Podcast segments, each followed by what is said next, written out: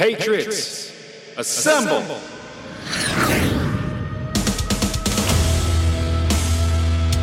We don't mess around. We don't waste time. Over here at His Hard Line. Let's, go. We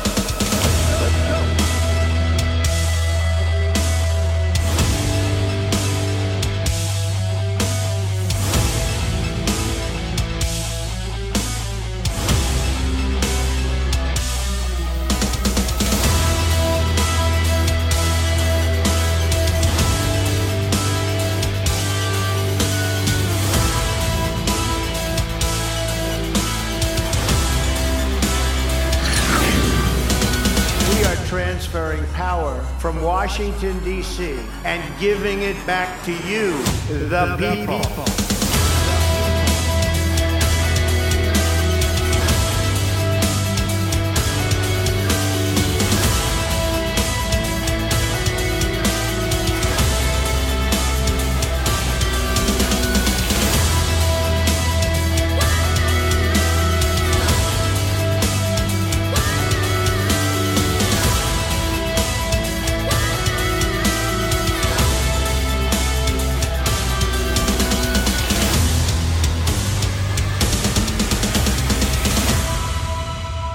The show. Let's get started.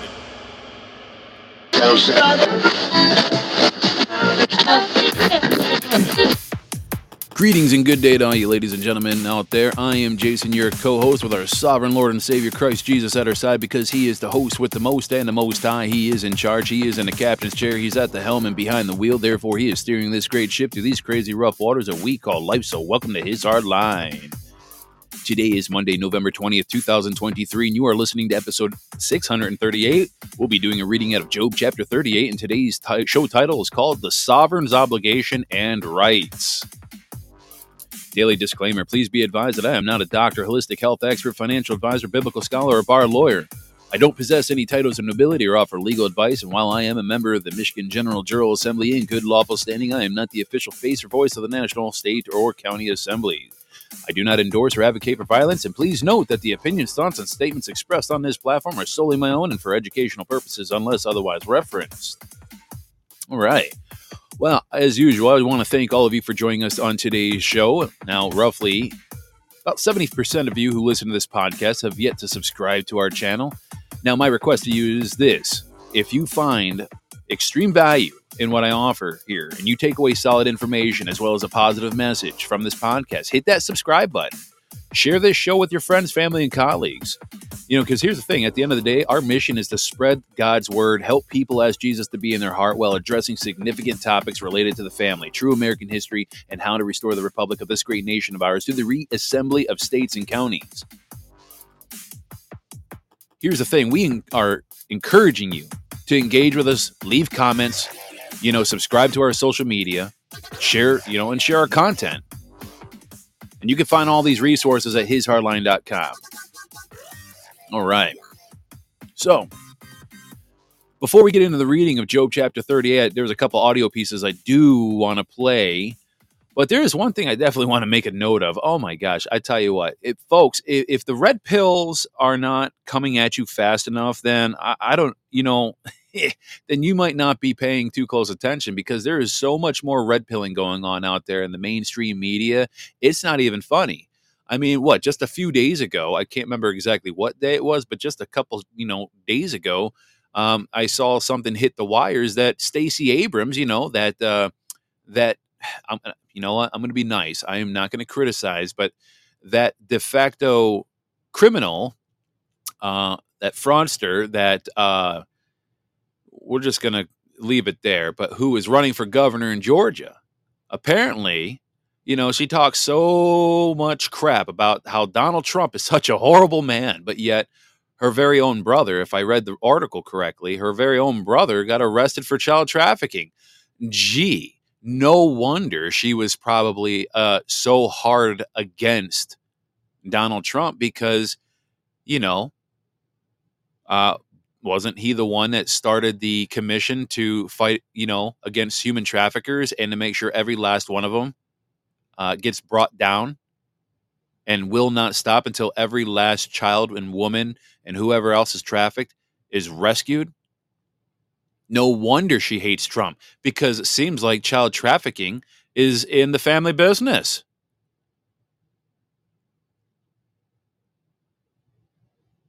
Yeah, but Jason, she didn't do it. It wasn't her, it was her brother. Just because her brother is a child trafficker doesn't make her one that you know of. You don't know. And look, I am not speculating. I'm just saying that you know of. You have no idea what a lot of these people do behind closed doors. There's still so many people out there that drool and marvel over Obama. Oh, what a wonderful president he was. Look, I'll give him one thing. He was a good speaker, very smooth talker. But see, it's the smooth talkers you really got to watch out for. But I heard he likes his pizza parties, him and Big Mike.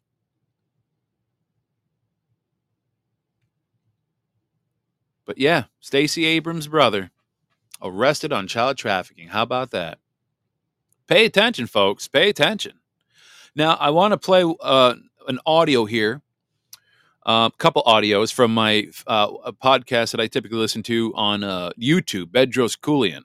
There's a couple good messages here that I think you guys might find of value. Now, typically his audience is more geared to men, but he does have some female listeners. But either way, the value of the message that he puts out is pretty solid and i just figured i'd share a couple of them here's here's one of them you are not doing the things that you say you want to do when you want to do them, each time you don't do them and you break those promises, you begin to erode confidence, you begin to erode trust, and you begin to destroy your reputation with self. So then I ask you, if you have a bad reputation with yourself, how in the world are you going to be a promise keeper to your spouse, to your kids, to your coworkers, to the people that you lead, to the people that you love, the people who count on you? You can't. You can't be a promise keeper to them because you now have created a pattern of giving up, quitting, of eroding trust, destroying your reputation with yourself. And so you're like, well, if I could destroy it with myself, the most important person on the planet, surely I could let down my kids and be a fat, floppy slop with gelatinous and tell them to work out. They're not going to work out because I am not a walking, talking example of a man that works out because I'm a hypocrite because each time I say I'm going to work out and eat right, I don't. So I'm fat, I'm sloppy, I'm floppy, and I've got milkable tits. That's right. You know, if you feel like you can break a promise to yourself, what makes you think that you're not going to break promises to your family and friends? See, a lot of people, this is, I think, one of the reasons why I think our society has gotten away from being able to hold people at their word. And you used to be able to conduct business deals with just a, you know, a handshake and an agreement, a gentleman's agreement. But see, nowadays, everybody's so, you know, how do I want to say it? There's very little people out there that are really very self disciplined most people just kind of give in to their childlike you know instincts. They just they want to do what feels good right? And look i'm not i'm not saying that i am a perfect walking shining example of what self-discipline looks like. Um, clearly i still cave into sometimes the you know some sweets. I like eating caramels and chocolates and stuff like that still.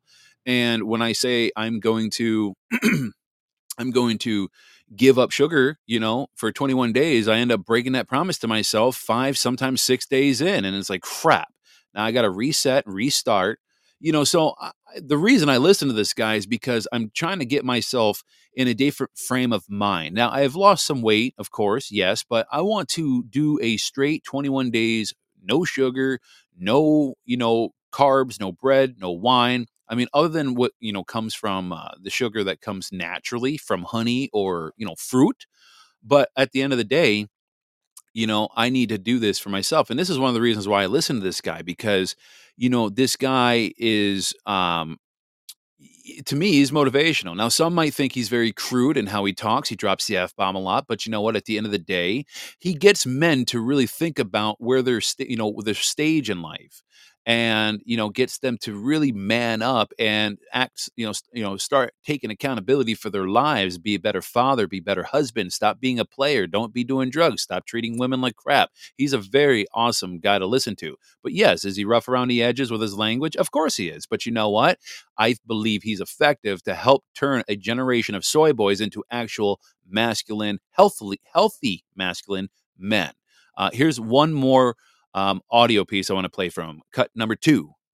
I'm sh- and what we're really teaching them is right now you've got to listen to your dad because he's got life experience. He's got time under his belt. But in the future, that same voice of reason is your gut. Don't listen to government who is trying to influence you and persuade you and make you take an injection that may or may not be good for you. Instead, what does your gut tell you? Because a lot of people that I know are saying, you know, if I could go back, I wouldn't have taken that jab. You can't take it out of you now, can you? You didn't listen to your gut because your gut wasn't tuned in because no one ever told you to listen to your gut because you've been told by the system since you were a little puppy, follow the rules and become a good little worker ant. That's right. Follow the rules and become a good little worker ant. That's exactly it.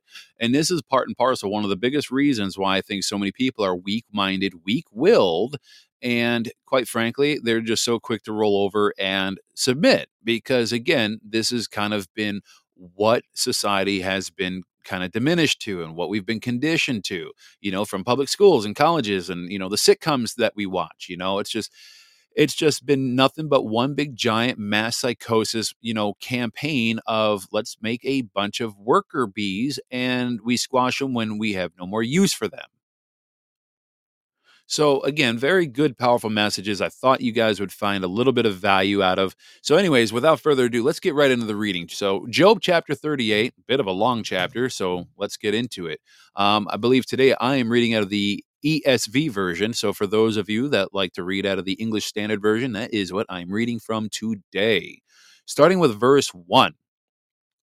Then the Lord answered Job out of the whirlwind and said, Who is that?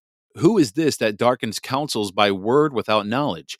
Dress for action like a man, I will question you, and you make it known to me. Where were you when I laid the foundation of the earth? Tell me, if you have understanding, who determined its measurements? Surely you know. Or who stretched the line upon it? Or what were its bases sunk? Or who laid its cornerstone? When the morning stars sang together and all the sons of God shouted for joy, or who shut in the sea with doors when it burst out from the womb, when I made clouds its garment and thick darkness its swaddling band, and prescribed limits for it, and set bars and doors, and said, Thus for shall you come and no farther, and he and here shall your proud waves be stayed. Have you commanded the morning since your days began, and caused the dawn to know its place? That it might take hold of the skirts of the earth, and the wicked be shaken out of it. It is changed like clay under the seal, and its features stand out like a garment. From the wicked their light is withheld, and their uplifted arm is broken. Have you entered into the springs of sea of the sea, or walked in the recesses of the deep? Have the gates of death been revealed to you, or have you seen the gates of the deep darkness? Have you comprehended the expanse of the earth? Declare if you know all of this. Where is the way to the dwelling of light, and where is the place of darkness, that you may take it to its territory, and that you may discern the path to its home? You know, for you were born then, and the number of your days is great. Have you entered the storehouses of the snow, or have you seen the storehouses of, of the hail, which I have reserved from the time of trouble for the day of battle and war? What is the way to the place where the light is distributed? or where the east wind is scattered upon the earth? Who has cleft a channel from the torrents of rain and a way for the thunderbolt? To bring rain on a land where no man is, on the desert in which there is no man, to satisfy the waste and desolate land, and to make the ground sprout with grass. Has the rain a father? Or who has begotten the drops of dew? From whose womb did the ice come forth, and who has given birth to the frost of heaven? The waters become hard like stone, and the face of the deep is frozen. Can you bind the chains of the Pleiades or loose the cords of Orion? Can you lead forth the Mazzaroth in the in their season, or can you guide the bear with its children? Do you know the ordinances of the heavens? Can you establish their rule on the earth? Can you lift up your voice to the clouds that a flood of water may cover you? Can you send forth lightnings that they may go and say to you, Here we are? Who has put wisdom in the inward parts or given understanding to the mind? Who can number the clouds by wisdom? Or who can tilt the water skins of the heavens? When the dust runs into a mass and the clods stick fast together, can you hunt the prey for the lion or satisfy the appetite of the young lions? When they crouch in their dens or lie in wait in their thicket, who provides for the raven its prey when its young ones cry to God for help and wander about for lack of food? And that is the reading of Job chapter 38, verses 1 through 41 at, uh, in the English Standard Version. Now, I'm not a real big fan of the ESV because I do not like how it, it you know, words certain things. That's why I like the New American Bible Revised Edition or, you know, even possibly, like I said, the 1599 Geneva Bible. I feel like that the words are a little bit closer to the context and meaning versus what's in ESV or NIV. I've never been a real big fan of NIV or ESV. And if that's for you guys, that's great.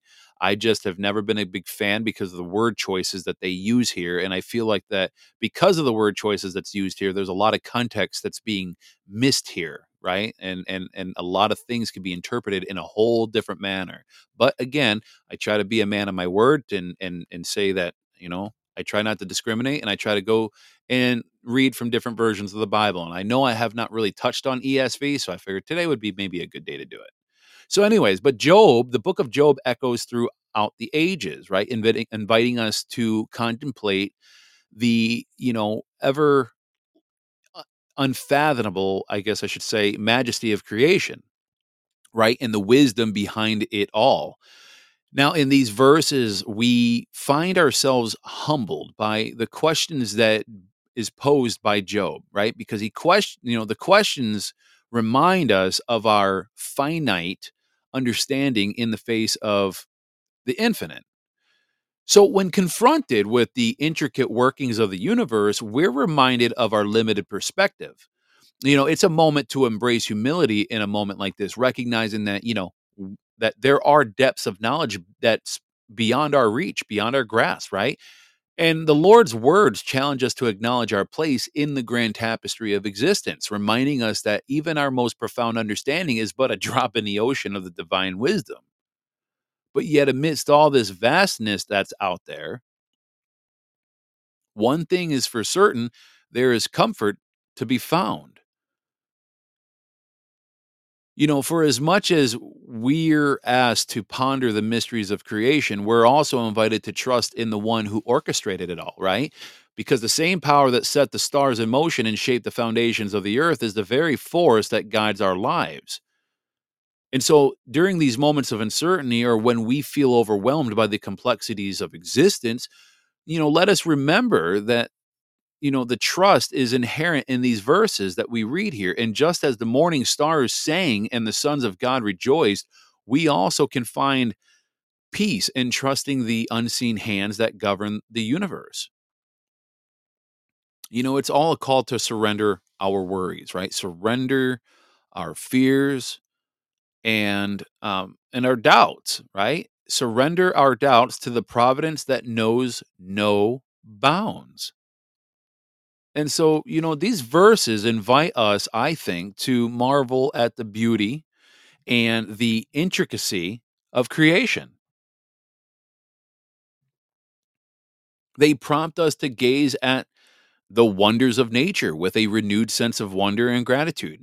You know, from the majesty of the sea to the mystery of light and darkness, each element of creation whispers a wisdom far beyond our comprehension. So, with that, I say, let's carry this humility forward in awe and trust forward as we journey through our own life. Let us seek the wisdom not only in the known, but also in the unknown, trusting that the same guiding force that shaped the whole universe, right, that goes way beyond our vision and comprehension, but let let us be guided by that same force in our ever present you know lives. Let us find peace in the mystery and the joy in the trust that god has a purpose for each and every one of us. So typically this is where i would do a break but i don't think i'm going to do a break. We're just going to get right into the second half of the show. And it's called the sovereign's obligation and right obligations and rights. Now, like I said, this is going to be a bit of an EDU section. now, I I'm not going to sit here and tell you that um, I'm reading the entire book of the Law of Nations, but I am going through and picking out chapters that kind of spring out, you know, jump out to me. And I'm reading those chapters and I'm rereading them to see how, you know, to try to internalize the information. And and then what I'm going to do is, you know, take some bits and pieces from the chapters that I read um, for these EDU segments in the second half of the show. And, you know, we're going to discuss them a little bit. Now, this is, I believe, ah, shoot, let me look here for a second. Wait a minute, because I, I put my notes down, but let me look at the, I think it's chapter four, book one, chapter four, but let me just double, triple check. Hold on. I just got to reference. Oh, reference, reference, reference. Uh, of course, and of course, I don't have them. I believe that's what I'm, what I'm reading from is chapter four out of book one of the Law of Nations. Don't quote me on that, but um, again, it's discussing the sovereign's obligations and rights. So part of this chapter reads. So here's a section I'm going to read. We're uh, like I said, I cherry picked a few sections that I wanted to cover, and then you know, kind of have a little discussion over it. But part of this chapter read reads. We have said that the sovereignty is that public authority which commands in civil society and orders and directs what each citizen is to perform to obtain the end of its institution. This authority originally and essentially belonged to the body of the society to which each member submitted and ceded his natural right of conducting, conducting himself and everything as he pleased according to the dictates of his own understanding and of doing himself justice but the body of the society does not always retain in its own hands this sovereign authority. It frequently entrusts it to a senate or to a single person. And that senate or that person is then the sovereign. Now, I want to now that's the the reading there from from that chapter. Now, I also want to tell you that when I was reading through this, it was giving examples and talking about instances of, you know, how these how these principles are applied when when you are in a governance with a kingdom, right? When you have a king or a prince that r- rules a land. Okay? But back to this section that we just read here. So, what exactly is this saying? Well, basically, what it's saying is that sovereignty is the supreme authority, as we all know, right? That dictates the rules and regulations within a society. And originally, this authority resides within the society as a whole with each member agreeing to relinquish some of their individual freedoms for the collective good. Now, notice they say member, right? A member in society agreeing to relinquish some of their individual freedoms for the collective good. I find that kind of interesting. Now, would that be like a member of a of a general jural assembly of sorts, or just a member of society? Period. Right? Like I'm I'm kind of curious what what it actually means there, a member, right? But however, societies are often delegate, you know, they often delegate this authority from what we just read here to a governing body, like a general General assembly, right? Or like a senate in this particular case that they say here, or which I find very interesting, a single leader who then becomes the embodiment of this sovereign power. But see, I don't really agree with that because they it's like the pope again the pope claims that he is the sovereign of the world no he's not no he is not he is not the sovereign of the world and so the core idea is that the sovereign entity, be it a group or an individual, holds the ultimate decision making power and directs the actions of citizens to achieve the society's objective. Now, that is a very true statement because, again, we are the sovereigns. We are the ones that ultimately hold the decision making powers and direct the actions of the citizens, which, again, a citizen, according to the law of nations, is an employee of the government. Those are the people that listen to people like us, we the people citizens basically are people who hold a office within government. Again to help achieve the society's objectives. Basically listen to the will of the people. Now here's another part of the chapter that i want to read And it states A political society is a moral person inasmuch as it has an understanding and a will of which it makes use for the conduct of its affairs and is capable of obligations and rights.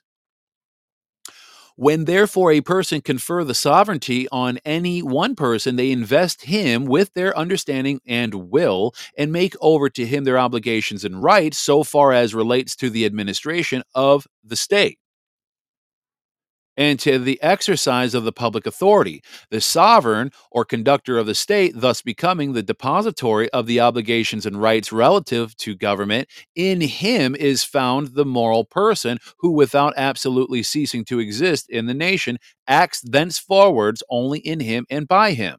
Such is the origin of the representative character attributed to the sovereign.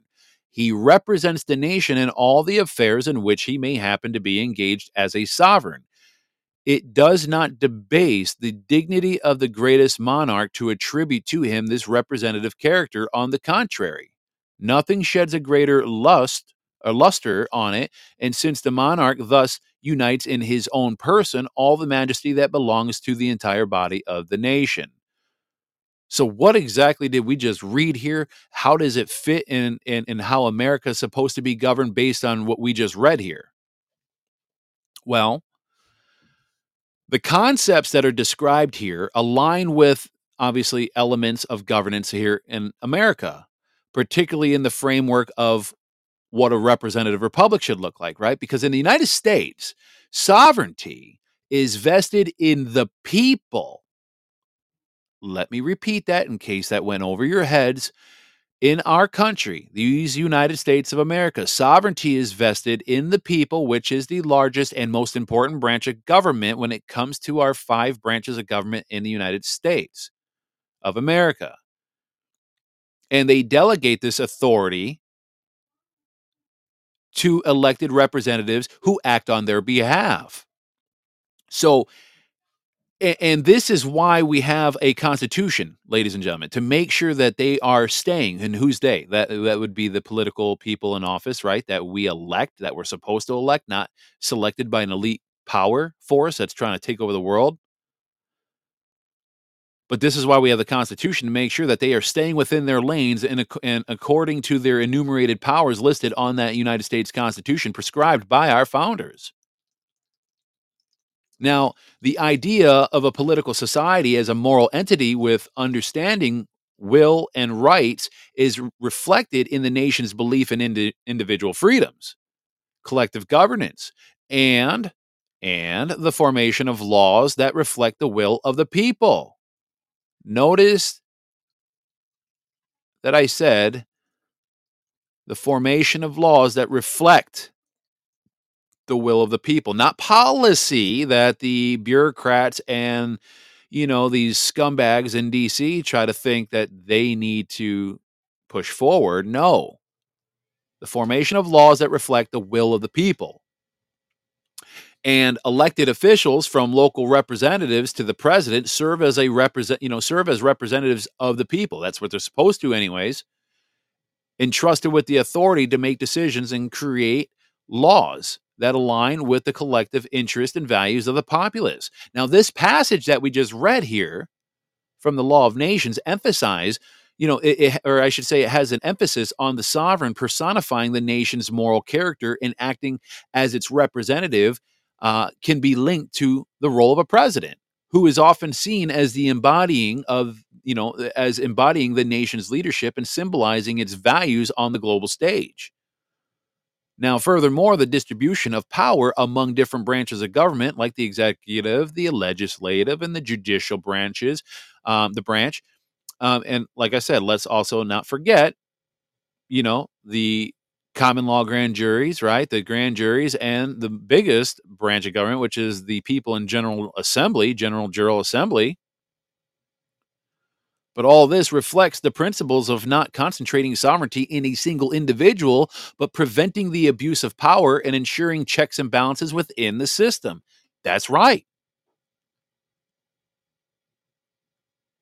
Here is another section out of the book. Now, this is a longer chapter, so it reads like this But this high attribute of sovereignty is no reason why the nation should not curb an insupportable tyrant pronounce sentence on him, still respecting in his person the majesty of his rank, and withdraw itself from his obedience. To this indisputable right, a powerful republic owes its birth. The tyranny exercised by Philip II in the Netherlands ex, uh, excited um, ex, uh, what is this word? Yeah, excited those provinces to rise. Seven of them, closely co- um, confederated, bravely maintained their liberties, and under the conduct of the heroes of the House of Orange in Spain, after several vain and ruinous efforts, acknowledged them sovereign and independent states. Now, if the authority of the prince is limited and regulated by the fundamental laws, the prince, because again, remember, folks, just stepping aside from this for a second, when his book was written, they were talking about it from a standpoint of kingdoms and, you know, where princes and kings ruled, okay? There's still a governance that needed to be adhered to. Um, but back to the reading here. The prince, on exceeding bounds prescribed him, commands without any right and even without a just title. Now, the nation is not obliged to obey him even the prince, let me say that again, the nation is not obliged to obey him, but may resist his unjust attempts. Doesn't matter if he's a prince or not. Now, as soon as a prince attacks, this is continuing reading now, as soon as a prince attacks the constitution of the state, he breaks the contract which bound the people to him. And the people become free by the act of the sovereign and can no longer view him but as an usurper who would load them with oppression.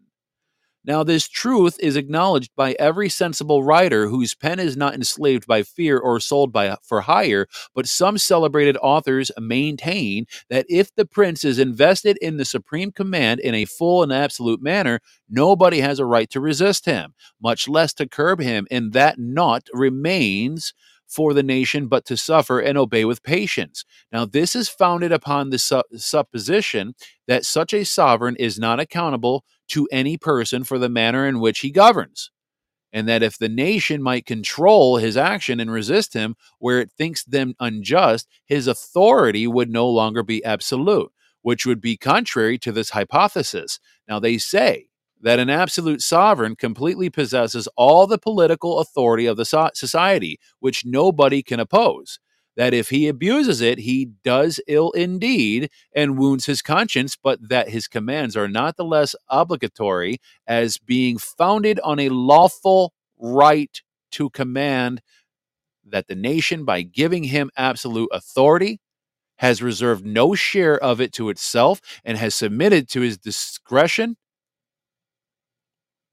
we might be content with answering that in this light where the, where there is not any sovereign who is completely and fully absolute but in order to remove all these vain sub subtleties subtleties excuse me subtleties can't even read let us remember the essential end of civil society. Is it not to labor in concert for the common happiness of all was it not with this view that every citizen divested himself of his rights and resigned his liberty? Could the society make such use of its authority as irrevoc- uh, irrevocably, irrevocably to surrender itself and all its members to the discretion of a cruel tyrant? No. Certainly, since it would no longer possess any right itself, if it were disposed to oppress a part of the citizens, when therefore it confers to uh, the supreme and absolute government without an express reserve, it is necessarily with the tacit reserve that the sovereign shall use it for the safety of the people and not for their ruin. If he becomes the scourge of the state, he degrades himself. He is no better than the public enemy against whom the nation may and ought to defend itself. And if he has carried his tyranny to the utmost height, why should even the life of so cruel and perfidious an enemy be spared? Who shall presume to blame the conduct of the Roman Senate that declared Nero an enemy to his country? And that is the reading of that section from that chapter in book number one. So, what did we just read in this section? What does a section even mean? And again, how does it reflect with how we're living here in America based on the rule, you know, the law of nations here? See, this section emphasizes that even if a sovereign or a ruler holds considerable power, there are still limits to that authority. Hence why we have a United States of America Constitution. It states that a nation has the right to resist and depose a tyrant who abuses power, violates the fundamental laws or constitution, and oppresses its people. Gee, I don't know, folks. Are we seeing all this crap kind of happen right now? Are we seeing usurpers? Are we seeing oppression? Are we seeing people who are tyrants and are committing crimes against humanity and are treasonous in their actions? I think so. See, the principle resonates in the birth of powerful republics like the Netherlands' struggle against the tyranny of Philip II, leading to their sovereignty and independence. So, in this context of America as a republic, this passage aligns with our nation's foundation based on the rule of law, right? Checks and balances and the sovereignty of the people. See, the United States as a republic, as it should be, not a democracy, but as a republic, it upholds the idea that no individual, not even the highest authority, is above the law. That's right, Hillary Clinton. Let me say that for you. Not even the highest authority is above the law. Obama, Bush, McCain, Stacey Abrams, even though you're not really in government per se, I guess.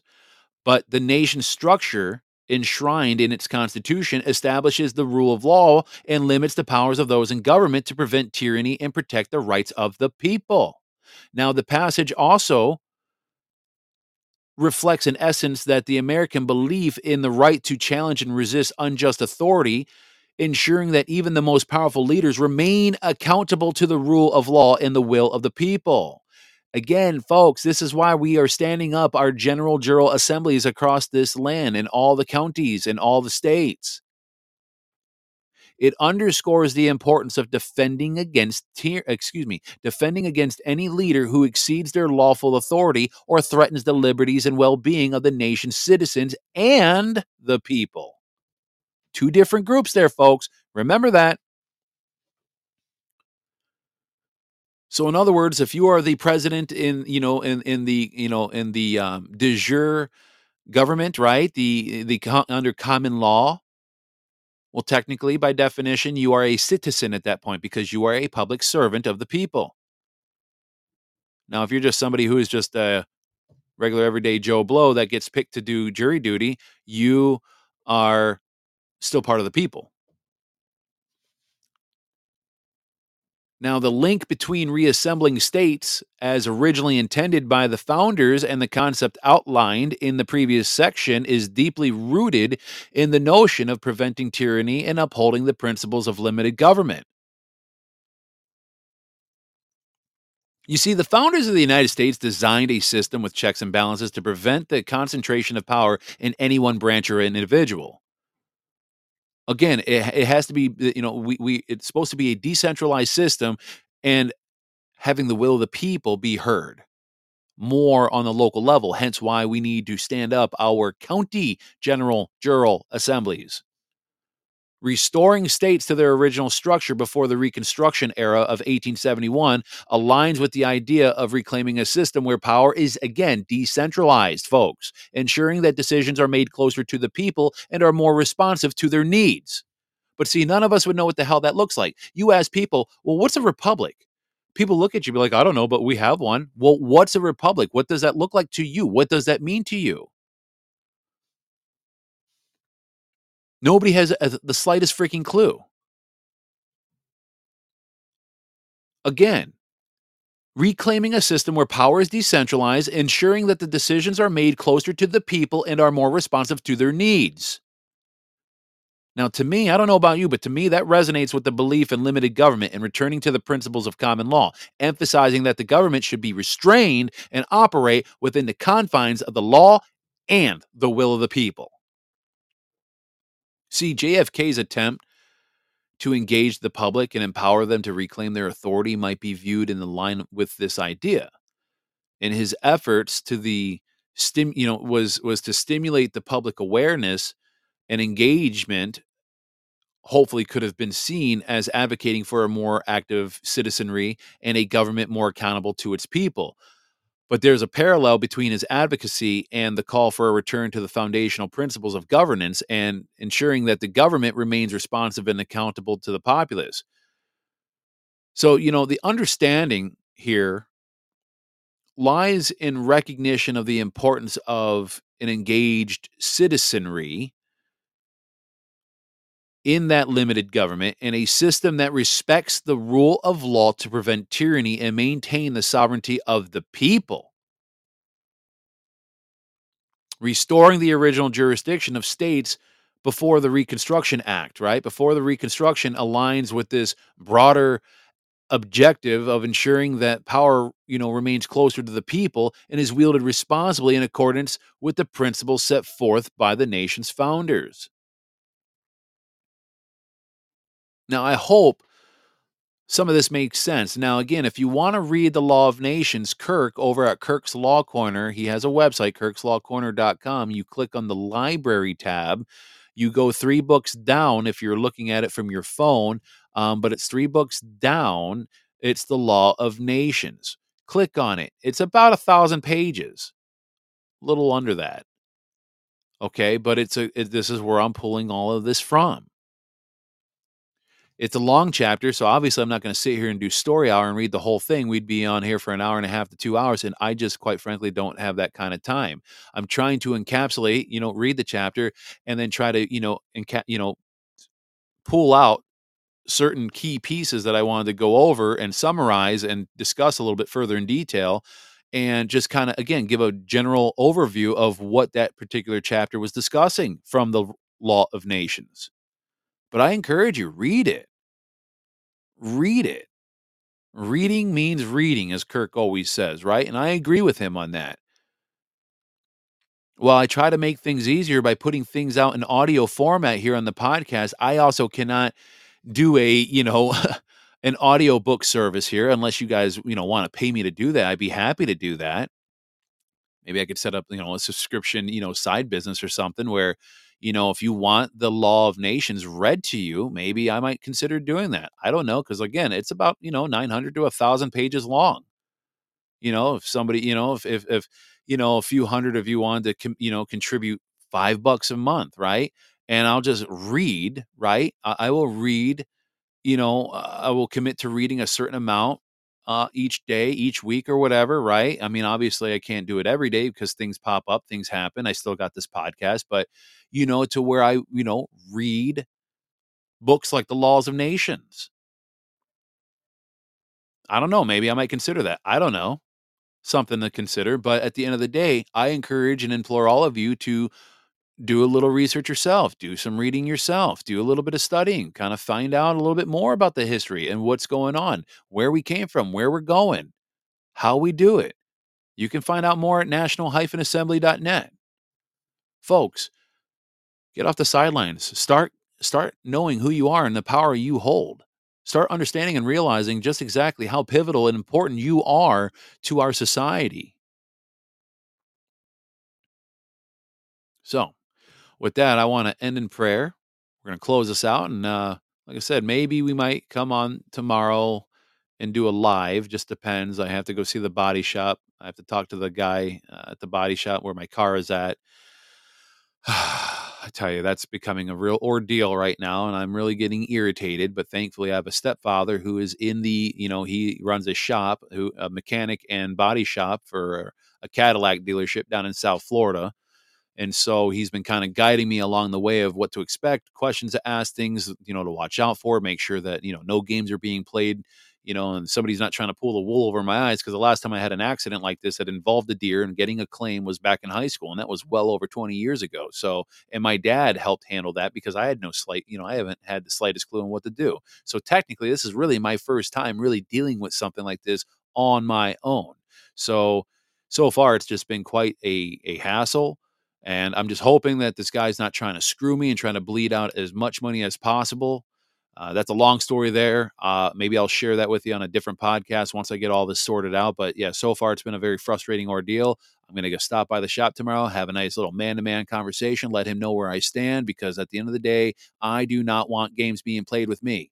I don't want someone thinking that they can screw me over just because I'm not very familiar with the processes of what takes place here.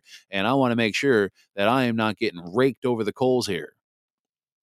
So we're going to have a nice, frank conversation. But at the end of the day, again, this is what I was uh, telling you guys in a different podcast. You are your best advocate. No one will care as much as you will care. Okay. You have to look after yourself because nobody's going to look after your own rear end better than you. So, with that, let's pray. So, dear Heavenly Father, we come before you with hearts filled with hope and reverence, seeking your guidance and protection for our beloved country. We ask that your divine hand bring forth security, unity, peace, freedom across the states, nurturing a reassembly rooted in understanding and mutual respect. Grant us the wisdom to bridge divides and the courage to embrace inclusivity and harmony. We lift our voices in prayer for the restoration of freedom to all individuals across this great nation. May liberty and freedom reign in every corner, allowing every man and woman to thrive free from oppression and fear. Bring comfort and strength to those suffering from illness and financial hardships. May your healing touch bring peace to their bodies and solace to their bodies and peace to their minds. Provide for their needs and grant them the resilience in their struggles. We also lift up those that are experiencing turmoil in their marriage marriages. Grant them patience, compassion, and understanding. Infuse their relationships with love and forgiveness, guiding them through the challenges and leading them to deeper connection and a mutual support. Lord, bless our land with unity, compassion, and prosperity. And may be may we be beacons of hope, spreading kindness and understanding in our communities, and grant our leaders wisdom to govern justly and with empathy. And in your holy son's name, Jesus, we pray. Amen. Amen, ladies and gentlemen. And that is all we have today on His Hard Line. Again, was a, we did a reading out of Job chapter 38, and then we just read a little bit out of the Law of Nations, uh, book uh, 1, chapter 4. And uh, what today's title again was called The Sovereign's Obligations and Rights. So, again, I implore you go read yourselves, self educate. It ain't going to kill you. Put down the phone, stop scrolling, get off Netflix, get off Hulu, stop freaking going out and drinking bottles of wine with your besties, you know, uh, on Wednesday nights when you got, you know, 50% off bottles. Stop that. Use your time better and start educating yourself. Yeah, but Jason, none of that's fun. Okay. I don't get a buzz from reading. Well, guess what? You're not supposed to get a buzz from reading. You're supposed to get an education from reading.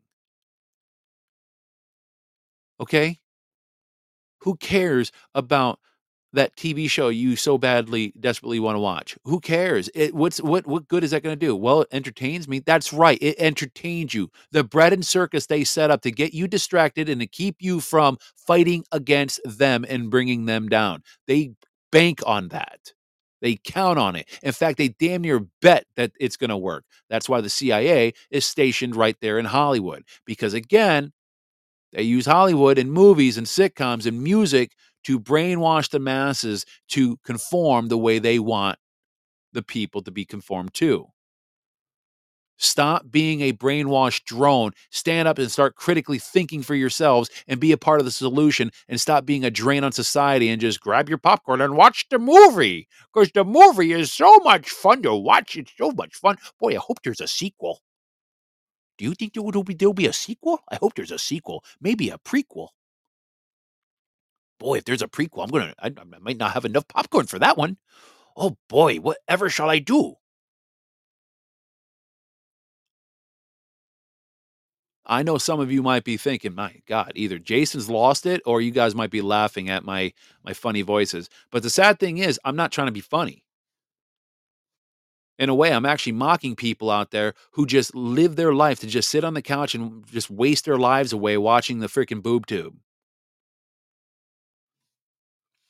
If I haven't made myself loud and clear enough on this, get off your ass and start doing something about it.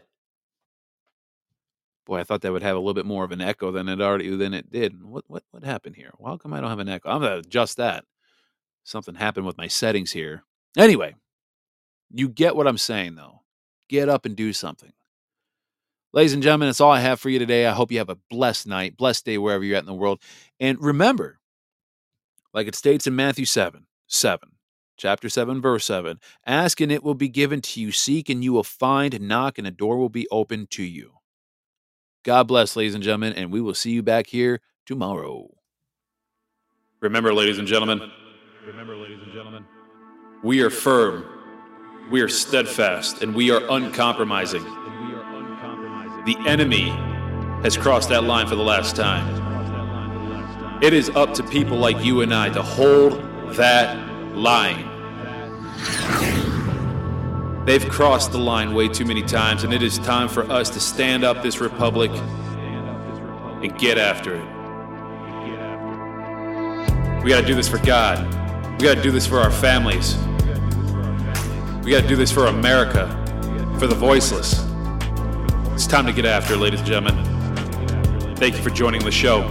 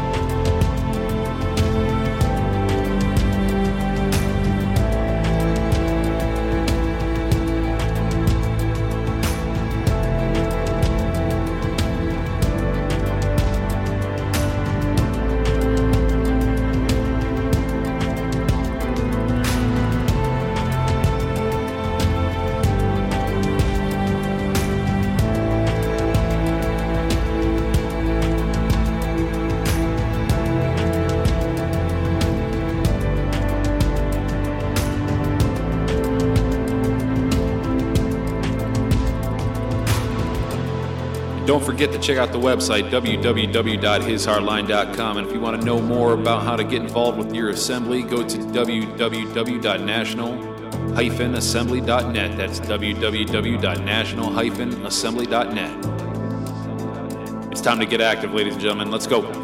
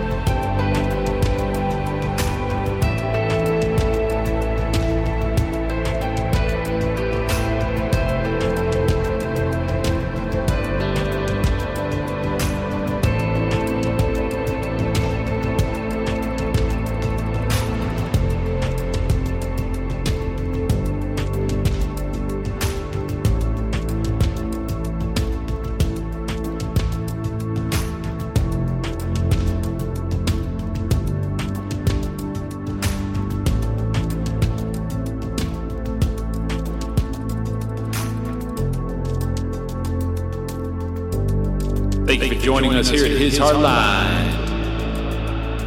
We'll see you back here next time.